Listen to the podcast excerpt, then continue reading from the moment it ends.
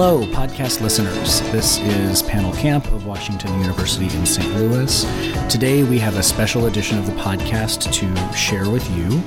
Back in March of this year, we learned that Paula Vogel, the playwright, the teacher of playwriting, the winner of the Pulitzer Prize, and many other awards, had received her PhD in theater from Cornell University after decades of being at ABD status.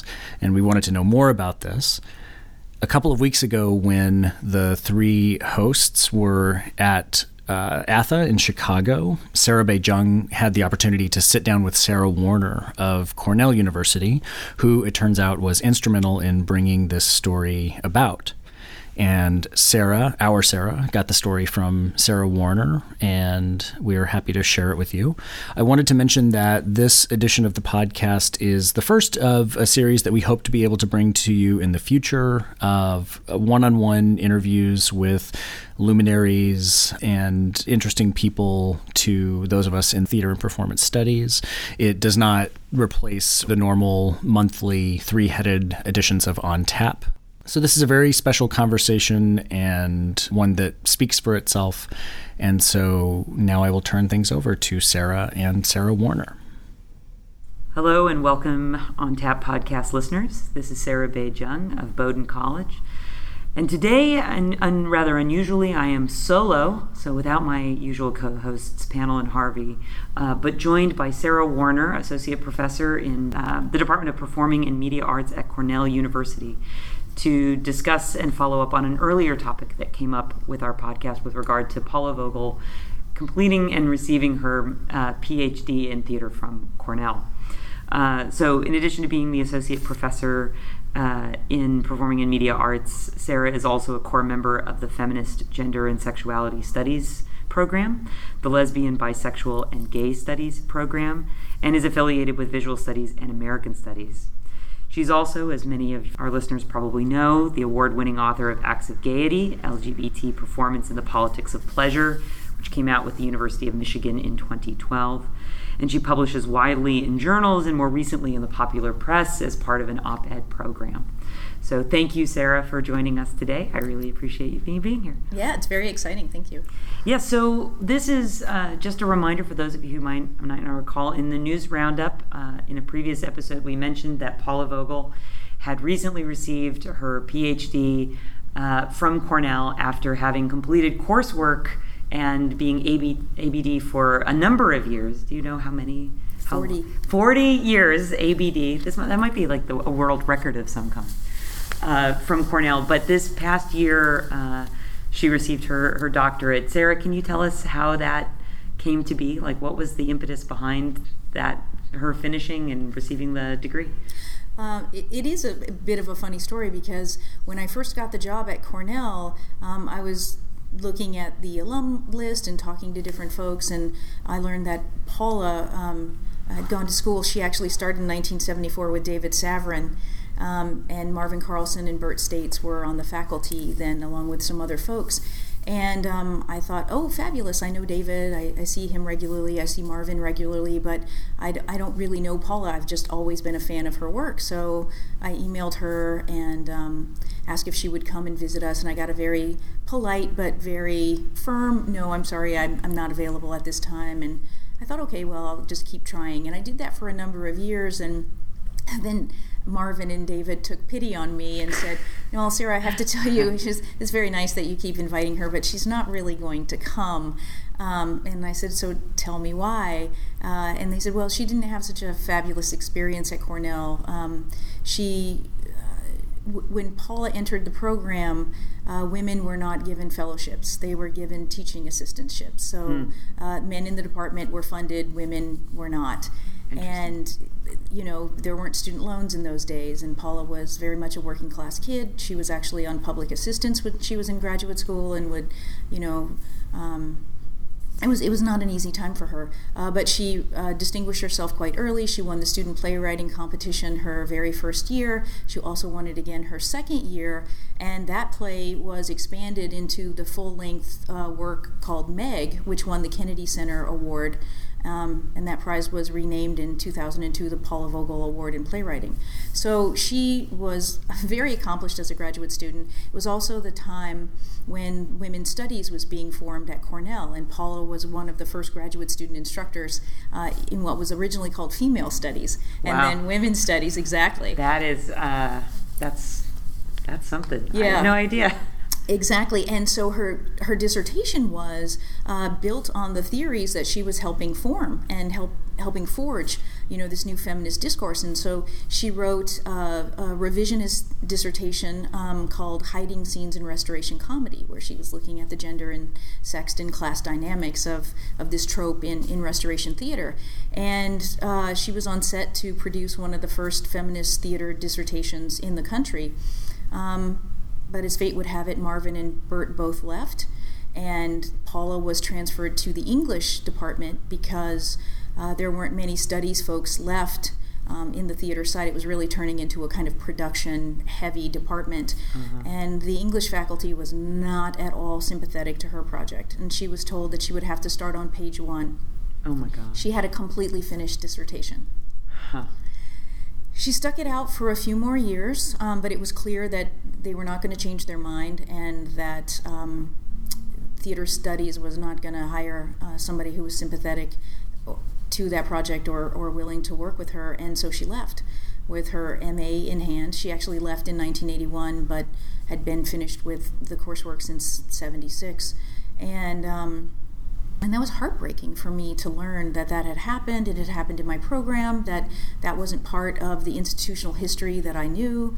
Um, and so instead of you know just saying wow of course she's not going to come back that really inspired me. And i said no we, ha- we have to make this right. This is just terrible. So i politely asked her every chance i got. If, when i had the opportunity to see her in person i ask again and always very polite but very firm no uh, and and then um, David Savran gave me the idea, and he said, "Well, you know, Sarah, you could, you could try to think out of the box a little bit." Um, she and I really loved John Waters, and we used to watch his films all the time when we were in college. Why don't you get John Waters, and maybe Paula will come back? And I really think David was telling me this, like, of course, we're not going to get John Waters, and so just like let it go. But I did a conference with my colleague Nick I- Salvato. I was going to say, I think now I understand a little more behind uh, Resoundingly Queer. right. Yes. Do you want to say a, a moment, uh, just a couple things about Resoundingly Queer? That was a, a fabulous conference that Oh, you guys you. had uh, in, in 2012, right? Uh, yes, it was 2012, um, uh, and um, and we had John Waters was the keynote, and David Savran was there um, as, as one of the main presenters. You know, we had a fabulous group of people. Carmelita was there, Carmelita Tropicana, Holly Hughes, Mo I remember Angelos. seeing the lineup and being very, very jealous that I couldn't. I It was a couldn't come. wonderful conference, and uh, and John was there, and Paula actually said yes that she would come, and then she then she declined uh, right before the uh, we you know just a month or two before the conference, and so I was of course crushed by this, and um, but but not deterred, um, and we had our sesquicentennial recently and uh, and I wrote to Paula and said, you know, we're going to do the Mineola twins for uh, the uh, inaugural production of the sesquicentennial, and we would really like you to come. And she finally said yes. And she came, and we put on our production, and, and uh, David Savran did a staged interview with her, and they talked about what it was like to go to graduate school in the 70s, what Cornell was like in the 70s, what the world of theater was like in the 70s.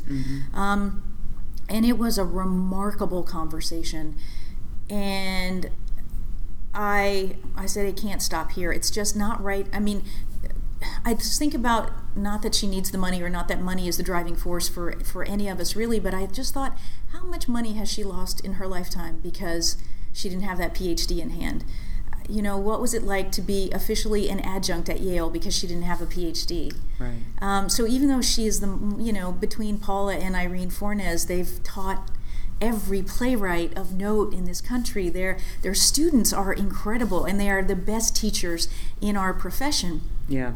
And so I thought, you know, this is this is just not right. I mean, what can we do? So I contacted the graduate school to find out, you know, what it would take for Paula to finish and and get the PhD. And you know, I knew it. I couldn't be an honorary degree because that wouldn't be right, but also because we didn't we don't give honorary degrees at Cornell.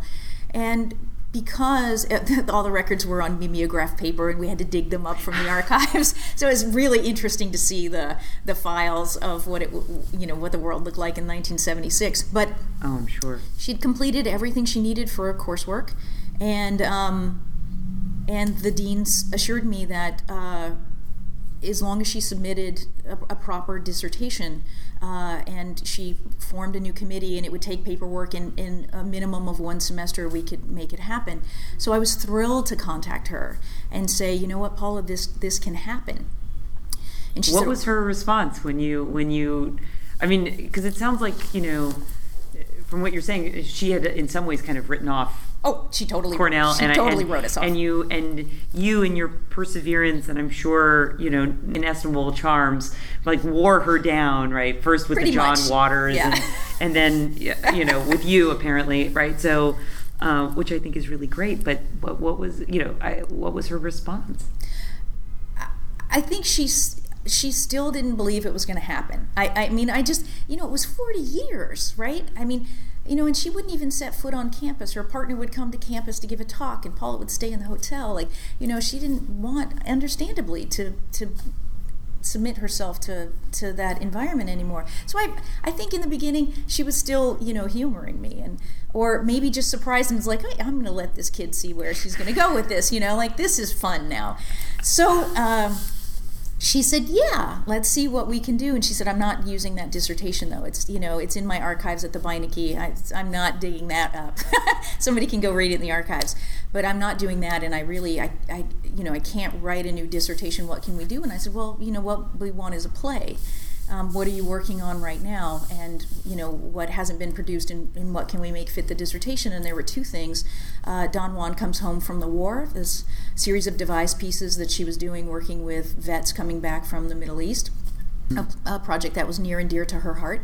And she had indecent um, that uh, was still in the developmental stage. And Indecent to me was perfect in part because she read it for the first time when she was 22 years old in a graduate seminar with Marvin. And Perfect. yes, and that's where she discovered it. And she has had a lifelong affair uh, with that play. And I knew exactly who I wanted to direct a stage. I, we couldn't do a full production because of the contract with the Vineyard and San Diego, but we could do a staged reading. And I knew exactly who I wanted to direct it, Megan Brody.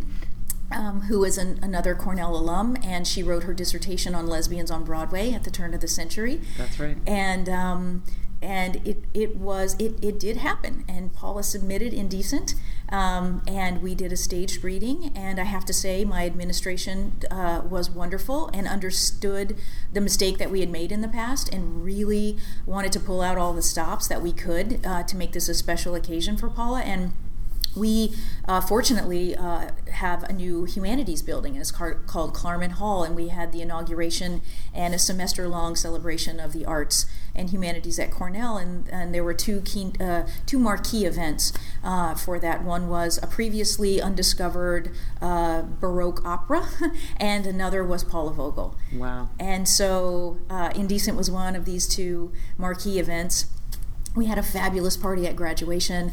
Uh, she was a degree marshal uh, at graduation, so she got to come in, you know, holding the banner and the baton, and her name was just, you know, displayed proudly uh, everywhere on campus. And it is so wonderful to have, you know, participated in that. I mean, it should have happened. It should have happened in the 1970s, and it didn't. And for me, it speaks to I think I am really happy and I'm overjoyed that it happened. But when I when I put that uh, just on hold for a minute, I think you know we still do this all the time. I think I think about Suzan-Lori Parks, right, who was not allowed to stage her dissertation or her stage her undergraduate thesis because they told her it wasn't a play.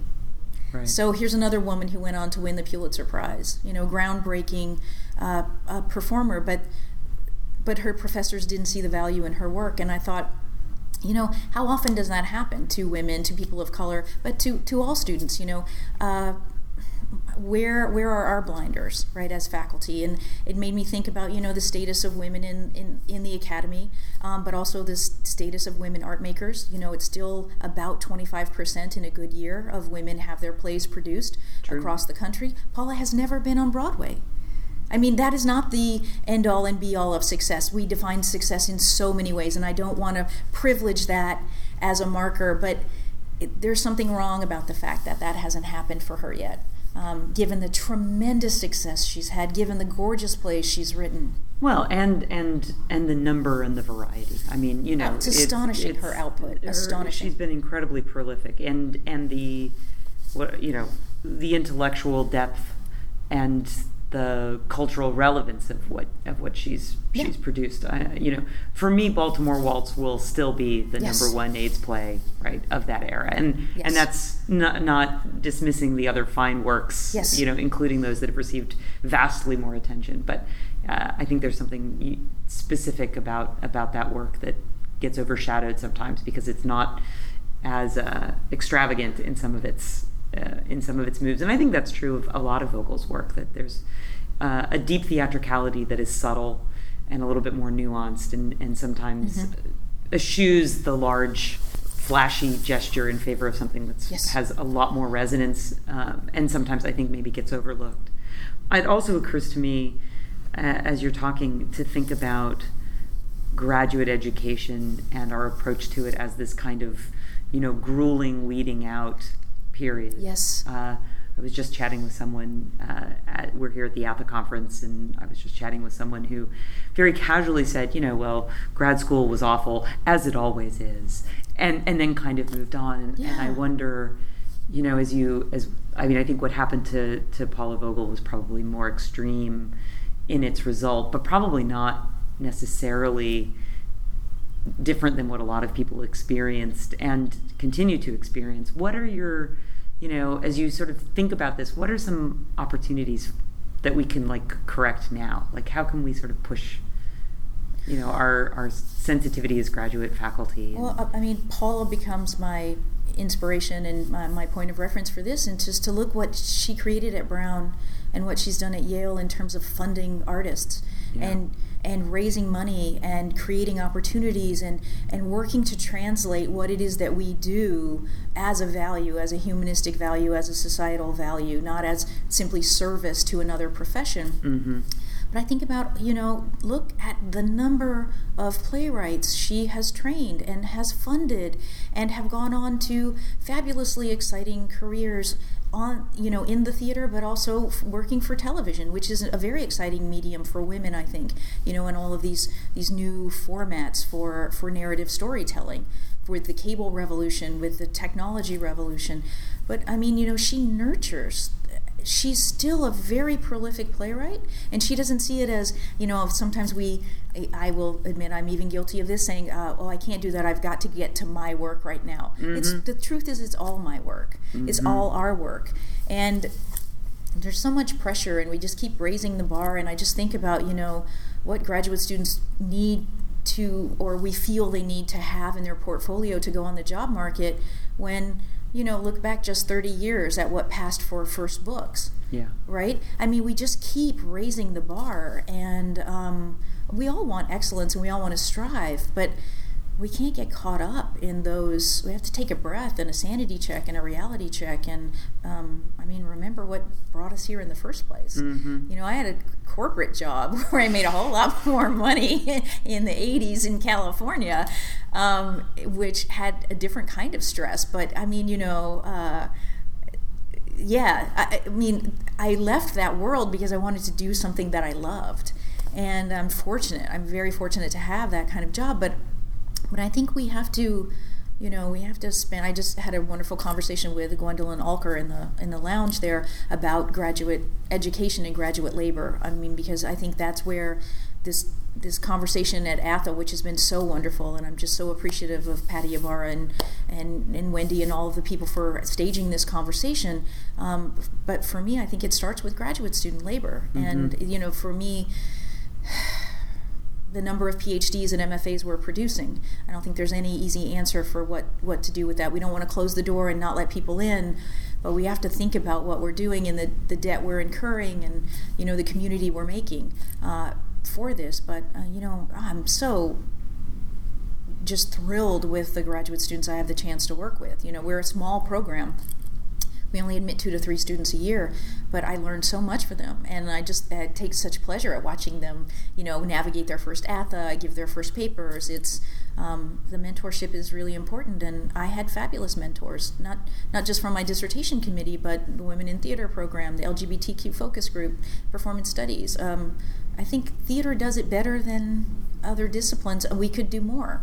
I don't know if there's an easy answer to that, but you know, when I think about you know about Paula and how she wasn't she didn't it would have been so easy to become cynical or bitter or not want any part of the academy. She didn't need to teach. I mean she was actually a working successful playwright but she she created the program she wanted to have and didn't have. Mm-hmm.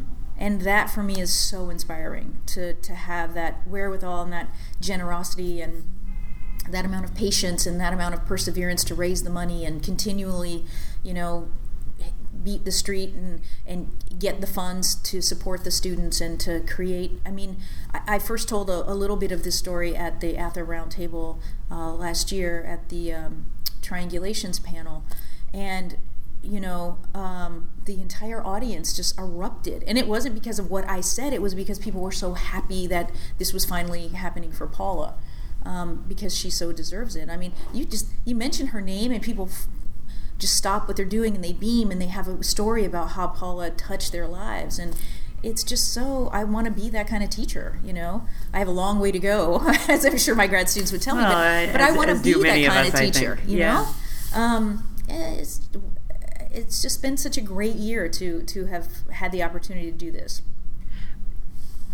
before we break off, I'm just wondering if you would, for those of you, for those of us who, who haven't seen or haven't had the chance to look deeply at, at Indecent, to, to talk a little, because you saw that play also, yes, right? Yes. Can you say a little bit about, about the play that, you know, that served as, as Paula's dissertation and, and her last successful check mark to, to, uh, to the PhD? Yes. Um, so it's based on a 1906 play by Sholem uh, called The God of Vengeance um, and uh, it it features um, a lesbian love story at, at its heart, uh, which is we you know we tend to look back on the past and see queer lives as always tragic and always awful, but this is actually a wonderful play and a beautiful play about a lesbian love story.